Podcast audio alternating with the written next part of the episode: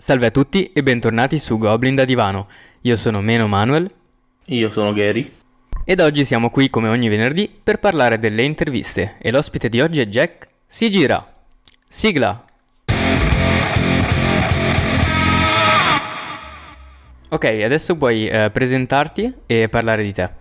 Ciao a tutti, sono Jack Sigira, sono una paginistica ma in realtà sono anche una persona ovviamente. Mi piace il cinema e parecchio, per questo mi chiamano vecchio, citazione di un grande de, di Caparezza. No niente, mi piace il cinema, ho creato questa pagina dal nulla sostanzialmente, in realtà non l'ho neanche creata io perché non volevo crearla inizialmente, perché ehm, non mi interessava fare una cosa del genere. Poi è iniziato con Facebook, poi dopo si è, si è trasportato su Instagram per, per vedere un po' come, come, fosse l'andazzo. Poi l'andazzo è andato molto bene, nel senso che comunque i follower sono cresciuti di giorno in giorno. L'ho, l'ho aperta due anni fa e quindi sono mo, molto contento di questo, dai. Ok, ci fa super piacere anche perché abbiamo visto la tua pagina e in realtà è molto interessante, cioè nonostante sia effettivamente solo una pagina di cinema, uno può pensare come altre, eh, è abbastanza specifica perché comunque non è che parli di serie tv come altre pagine, parli solo di cinema e soltanto di cinema usciti nell'ultimo anno, da quanto ho capito, solo film nuovi. Sì, perché comunque nel senso di serie tv ne parlano tutti e comunque mh, parlano sempre delle stesse serie tv. Io recensisco, preferisco recensire film usciti nell'anno in corso e, o comunque film che magari sono, sono, usciti tre anni fa ma in Italia non sono mai arrivati tre anni fa e sono arrivati adesso che comunque rientrano in, in, questa, in questa, categoria. Con la pandemia ho cominciato prima era, erano solo film visti che vedevo al cinema.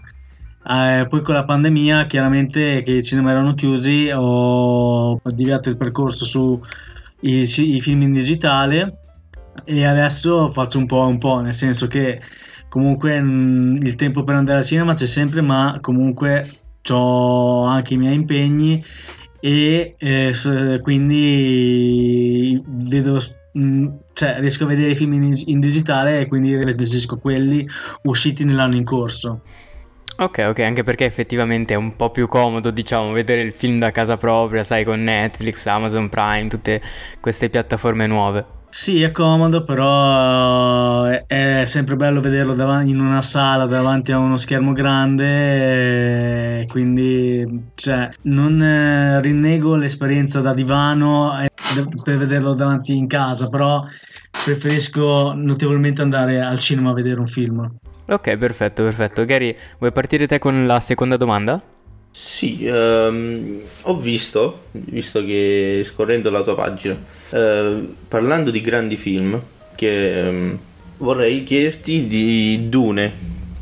Cioè, saprai sicuramente l'uscita, tipo è stato spammato tantissimo. Vorrei sapere la, la tua opinione su questo film. Allora, guarda, Dune io l'ho visto a Venezia al festival cioè, ti dico, Dune secondo me è un film visiv- visivamente bellissimo, nel senso perché sec- secondo me Villeneuve ha fatto un gran lavoro. Perché ci sono personaggi e personaggi che comunque, nel senso, ci sono i personaggi principali che si vedono, si capiscono quali sono, e anche i personaggi eh, come i, quelli secondari, ma che comunque probabilmente avranno più spazio nel futuro, nei, nei film precedenti, il poco spazio che hanno in questo film lo rendono, cioè lo, lo impiegano bene, cioè sono, scritt- sono, scritturati veramente bene e quindi cioè, mh, mm, non ho eh, particolari critiche da fargli. Secondo me l'unica critica che si può fare a questo film qua è che, anzi sono due in realtà, che eh, comincia a essere attivo e avvincente verso la fine un po' come il Signore degli Anelli sostanzialmente, che poi tipo la, il, il, primo Signore degli Anelli ci sono Frodo e Sam che uh, stanno arrivando, poi il film si tronca. Qui è uguale sostanzialmente perché ci sono, arrivano lì con, con gli altri e poi dopo il film finisce. L'altro difetto è che purtroppo io non riesco a farmi piacere Timothée Chalamet, nel senso Timothée Chalamet non è un bravo attore per me. E adesso chi sentirà questo, questo podcast sarà, sarà una, una, ragazzina mi verrà a cercare e mi picchierà. Però Timothée Chalamet deve ringraziare Luca Guadagnino che l'ha fatto lavorare in Call Me By Your Name.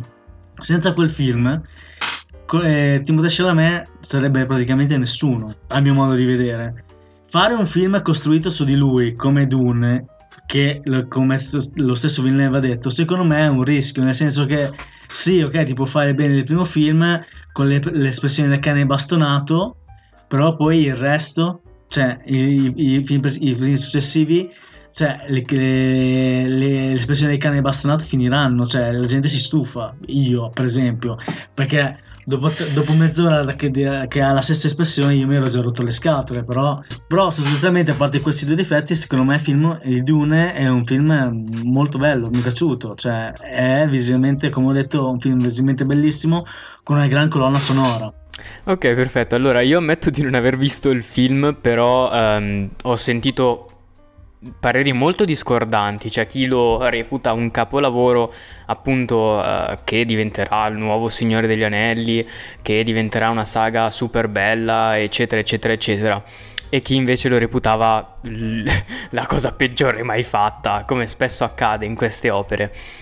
Eh, ammetto anch'io di avere una specie di discreto odio verso gli attori monoespressivi, compreso anche adesso dato che ti fai uccidere tu mi faccio uccidere anch'io e dico Tom Hanks per me eh, fa due espressioni in croce e le fa pure uguali. E quindi diciamo che mi trovi d'accordo però devo recuperare ass- assolutamente la visione perché devo capire se effettivamente questo film vale la pena oppure no aiuto non capisco. Cioè è un film che dura 155 minuti quindi magari dici cacchio dura 155 minuti è, è un'eternità ma in realtà mh, mm, scorre velocemente il tempo di visione, che tant'è che quando arrivi alla fine vorresti guardare altre due ore e mezza di film così. Questo mi fa sperare abbastanza bene. Sì, perché nel senso ti prende, cioè, perché è diviso in due parti secondo me il primo film. In queste due ore e mezza le recite veramente bene. Una prima parte introduttiva dove ci sono tutti i personaggi, spiega, spiega le varie cose, le varie famiglie. Classico della grande saga possiamo dire. Sì, esatto, e poi dopo nella seconda parte comincia la vera azione. Poi, chiaramente, siccome vuole fare una trilogia o più film, eh, l'azione finisce e quindi si porta avanti il discorso in un altro momento. Ok, um, a proposito di Venezia 78, noi non abbiamo avuto la possibilità né di andare al 77 né al 78 e visto che tra le, tue, tra le tue storie in evidenza tra l'altro c'è anche il 77, quindi uh, possiamo presu- presupporre che tu andrai anche al 79 quando ci sarà. Eh, ci vuoi raccontare un po' la tua esperienza a questi festival?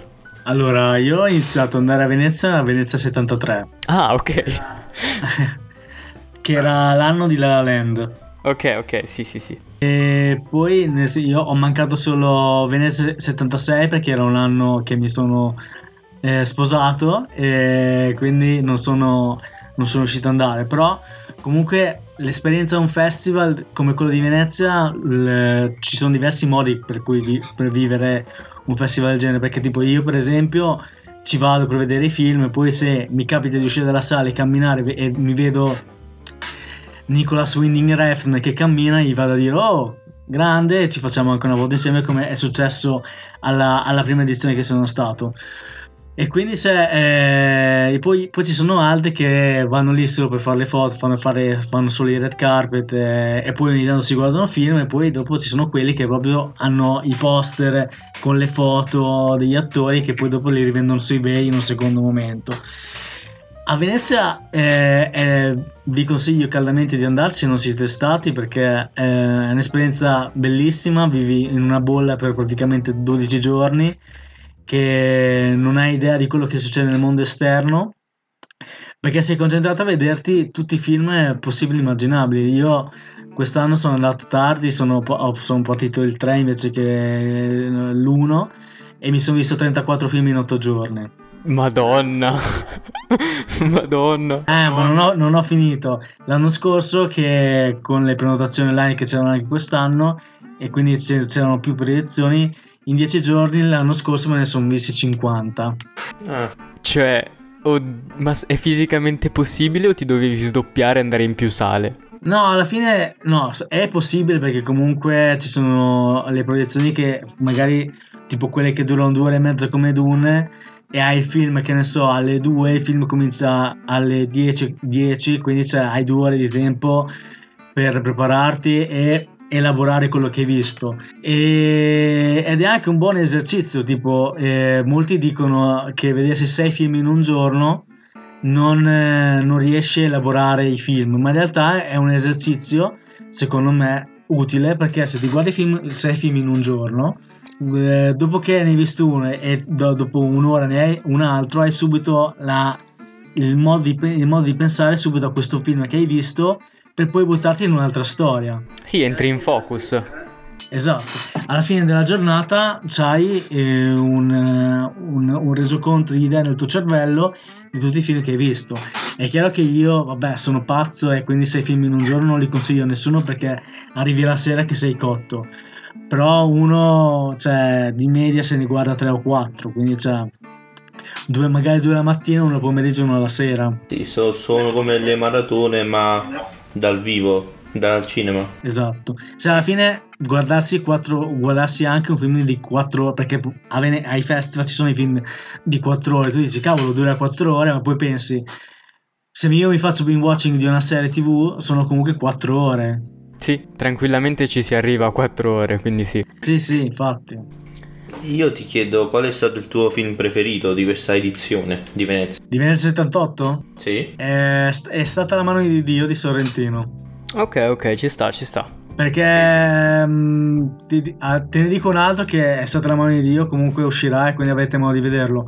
Un altro film che mi è piaciuto tanto si chiama Life of Crime 1984-2020 di John Alpert che, ha, ha, che praticamente parla di, questa, di, questi tre tossici che li riprende nel, nel corso di questi dal 1984 al 2020 e parla appunto della loro ascesa, declino eh, eh, nella, nel mondo della tossicodipendenza dei furti e li riprende ogni anno per vedere che fine hanno fatto ma è fatto in una maniera talmente bene, una, è raccontato in una maniera talmente eh, che non giudica la, le persone eh, per quello che fanno, che è un peccato che non uscirà in Italia. Cioè, spero che esca, perché o, o spero che Sky in qualche modo lo possa dare, anche perché eh, il suo precedente documentario che era a Venezia credo due anni tre anni fa si chiama Cuba and the Cameraman quello era un altrettanto bellissimo documentario che è su Netflix, quindi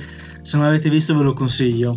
Ok, no, è figata anche perché io diciamo che li guardo spesso i docufilm, chiamiamoli così, e non avevo mai sentito effettivamente, colpa mia soprattutto, di un film che avesse un così grande arco narrativo, diciamo, cioè ci è voluto tanto impegno per fare questo tipo di contenuto, quindi me lo recupererò sicuramente. Sì, sì. Adesso non so quando uscirà negli Stati Uniti, ma comunque è un documentario che vale la pena assolutamente di vedere. Sì, sì, sembra una figata assurda, cioè, oddio, me lo devo segnare appena, appena finisce l'intervista. Ok, allora intanto ti volevo chiedere se effettivamente hai altri hobby oltre al cinema, è una domanda che facciamo sempre e spesso questa, quindi mm, dimmi pure quello che vuoi. Ma leggo dei libri, vado, vado a correre, vado in bicicletta, cioè sono questi qua non, non, lavoro la maglia purtroppo e non colleziono francobolli, quindi sono hobby abbastanza normali. Ok, sì, sì, sì. Beh, gli hobby normali sono pur sempre hobby e quindi li rispettiamo come tali. bene, bene. Allora, ti, io ti voglio chiedere, andiamo sul un po' più personale, se non ti spiace. Um, ti voglio chiedere qual è, qual è il tuo genere preferito di film? Dov'è che ti inserisci meglio? Ma è, una domanda, cioè è una bella domanda perché comunque il mio genere di film, anche considerando la mia presenza, la mia partecipazione ai, ai festival di Venezia, eh, varia di anno in anno, nel senso che comunque ti dico, a me non, per esempio non piace l'horror, proprio l'horror non, non lo digerisco assolutamente, cioè mi piacciono magari eh, gli horror tipo Final Destination, ma quelli più realistici tipo Hostel, tipo quella casa, eh, no, non quella casa, no, tipo, eh, tipo, tipo qualunque film che tratto da una storia vera o presunta vera, non, non li digerisco bene. Tipo, prima di Venezia 73 odiavo i musical Poi il primo film che ho visto a Venezia 73 è stato La La Land e da quel momento ho rivalutato il, il, il musical in generale nella mia vita e ho cominciato ad apprezzarli di più. E poi vabbè, nel senso, se, eh, preferisco comunque vedere una commedia che mi faccia ridere o un film d'azione, quindi cioè, non ho un genere ben definito che mi piaccia. Ecco. Mi trovi completamente d'accordo, sì, è meglio variare tantissimo e non soffermarsi su un solo genere, anche se ci sta anche effettivamente solo soffermarsi su quello. Noi non, non, giudichiamo e non giudicheremo. Però una cosa che invece ci piace giudicare è la Marvel. Perché abbiamo visto che hai visto uh, Shang-Chi e um, oltre a parlare di questo film, che se vuoi ne possiamo parlare, uh, ho visto che è appena uscito da pochi giorni anche il trailer di Eternals e deve essere un argomento abbastanza eh, delicato questo, soprattutto per noi. Però eh, tu effettivamente che cosa ne pensi? Come potrà evolversi la, la storia e se effettivamente sarà un successo? Ma allora... Mm, parto dagli Eterni. Il trailer degli Eterni praticamente è un trailer che ti dice ma non ti dice, nel senso che eh, la, prima, la, prima, cosa che dicono negli Eterni nel, in questo trailer è perché non, hanno, non sono intervenuti mai in nessuna battaglia. E praticamente ti hanno risposto anche a questa domanda quindi il film è, è, è, al 100% già nel trailer sostanzialmente. Poi probabilmente avverrà qualcos'altro sicuramente nel film e speriamo anche perché si è rivisto una specie di Superman che combatte con un drago, qualcosa del genere. L'ho trovato. Esatto, beh, quello. Cioè, poi tipo, io non, ho, io non ho letto i fumetti, quindi cioè, non posso eh, dire qualcosa nello specifico o da più aspetto. Io guardo da chi guarda il film che magari si legge qualcosa in giro e quindi sì, per capire un attimo la situazione. Tipo, eh, per esempio, eh, Shang-Chi mi sono chiesto ma in, che, in quale in, in ordine cronologico è, è, messo rispetto a, la, a, tutti i film Marvel? E poi dopo leggendo prima del film, di vedere il film è, è praticamente dopo Endgame quindi cioè ah ok. era giusto per capire. Alla fine i film Marvel possono o li ami o li odi nel senso nessuno ti obbliga a vederli e io personalmente li vedo non perché eh, ami particolarmente il genere supereroistico, semplicemente sono film che intrattengono lo spettatore, ti fanno portare eh, spettatori al cinema, quindi perché no? Quindi così. Cioè, questo okay, è il mio okay. pensiero, ovviamente. Sì, sì, sì, no, ma guarda, va benissimo qualsiasi tipo di pensiero, appunto come abbiamo detto anche prima. Ok, io ho finito le domande, non so se ne hai altre, Manuel. Eh, sì, una uh, sì, dato che appunto prima parlavamo di cinema streaming e cinema uh, in appunto poltrona da, da cinema. E ti volevo chiedere non tanto se effettivamente preferisci uno o l'altro perché mi hai già risposto, ma Uh, come pensi che effettivamente il cinema si possa evolvere nei prossimi anni? Cioè abbiamo visto tantissime cose diverse, abbiamo visto la nascita del 3D e poi la morte tipo subito del 3D, abbiamo visto tante cose, addirittura mi ricordo che in qualche parco giochi c'era il 5D con le poltrone che si muovevano e ti spruzzavano l'acqua. Quindi dici che effettivamente succederà qualcosa di simile o il cinema si evolverà in un modo in cui ci sarà solo lo streaming? Io spero che lo streaming, cioè che il cinema sia cioè, allora, il discorso è con la pandemia, la pandemia ci ha insegnato di, determinate cose, nel senso che il cinema senza lo spettatore o senza comunque una piattaforma può esistere ma anche non esistere, nel senso che film magari eh, tipo Black Widow, vi faccio un, faccio un esempio, se fosse uscito prima in, in qualche piattaforma, in, su Disney Plus direttamente, molto prima, dove, prima che uscisse a luglio, probabilmente sarebbe piaciuto a tutti. Uscendo a luglio, uscendo dopo la serie come Loki e WandaVision, non è piaciuto a nessuno perché sapeva di vecchio sostanzialmente. Quindi secondo me bisogna sfruttare il momento, nel senso che se un film lo tieni lì a marcire per un anno intero o per più di un anno.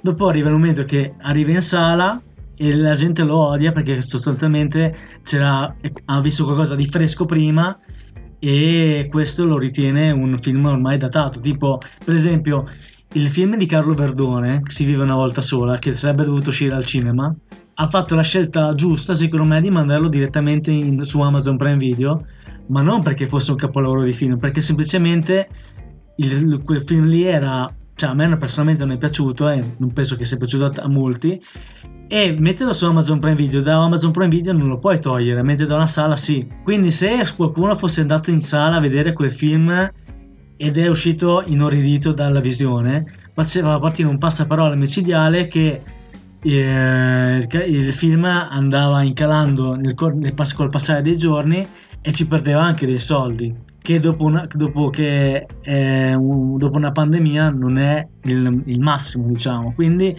la scelta di metterlo su Amazon Prime Video è stata una scelta saggia perché non, non ha perso soldi ma secondo me li ha guadagnati poi io spero che comunque futuro, nel futuro il cinema resista, nel senso che la gente deve andare al cinema.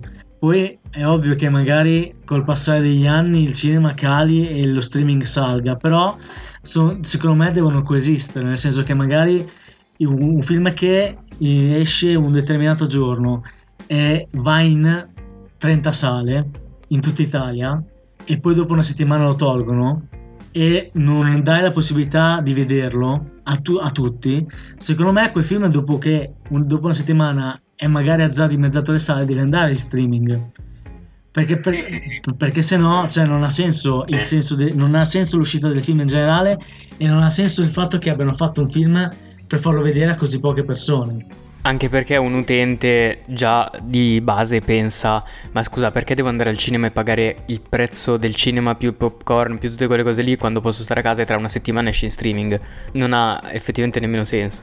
Poi, oltretutto, cioè, eh, i film che eh, adesso magari c'è un film che è uscito in America e negli Stati Uniti che in Italia tarda ad arrivare, quello è sbagliato ter- che tarda ad arrivare perché comunque succede che la gente se lo guarda in, in altre maniere, ci pubblica magari una recensione e troppo presto e la gente ti dice dove lo, vai, dove lo posso trovare?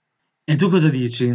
Nel senso, non, eh, gli dici ah è uscito in Inghilterra quindi se vuoi puoi trovare il metodo di vederlo ma questa è una cosa sbagliatissima perché se poi questo film esce in Italia magari a gennaio febbraio e tutta la gente che ha sentito dire magari lo puoi trovare in giro? Cioè, quanti lo vanno a vedere effettivamente quando uscirà? Sì, perdi anche interesse tra l'altro nel, nel, film perché dici lo voglio vedere adesso, non tra sei mesi. Sì, sì, sì, capisco perfettamente. Che poi ognuno è libero di fare quello che vuole, cioè nel senso penso che ognuno di noi ha guardato un film più o meno in, in eh, scaricato o comunque così però secondo me il, eh, il, il, discorso che voglio fare è questo. Io non giudico nessuno sostanzialmente perché ognuno ha fatto le cose, eh, ognuno, cioè chiunque lo ha fatto, però secondo me io eviterei di pubblicare una recensione di un film tipo qualche giorno fa, avessi su una pagina un film che non è uscito in Italia, ma è uscito in Inghilterra. E tutti i commenti erano dove era, dove, dove lo posso trovare, dove lo posso trovare. E lui, la, la pagina diceva, ah, è uscito in Inghilterra, e puoi tranquillamente trovarlo in giro.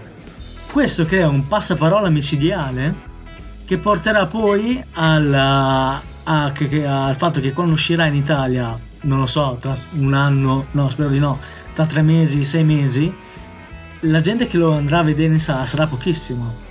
E questo non va bene, sostanzialmente. Non va bene per la sala, non va bene per chi distribuisce il film, e non va bene per il, la classe cinema in generale, per me, dal mio punto di vista poi ognuno è libero di pensarla come vuole. Ecco.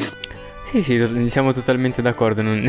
eh, ma penso sia il pensiero un po' di tutti effettivamente il proteggere eh, quello che è l'autore, perché appunto l'autore ci mette la faccia, ci mette impegno, ci mette tutto ed è giusto che ricavi quello che deve ricavare. Perché comunque è un lavoro come gli altri, alla fine fare il regista, fare il produttore e tutti que- quei tipi di lavori eh, che ci sono dietro. Esatto. Bene, allora con le domande effettivamente abbiamo finito. Ora ti chiedo se effettivamente vuoi parlare di qualcosa tu, tipo un argomento in cui ti lasciamo carta bianca, o se preferisci concludere l'intervista.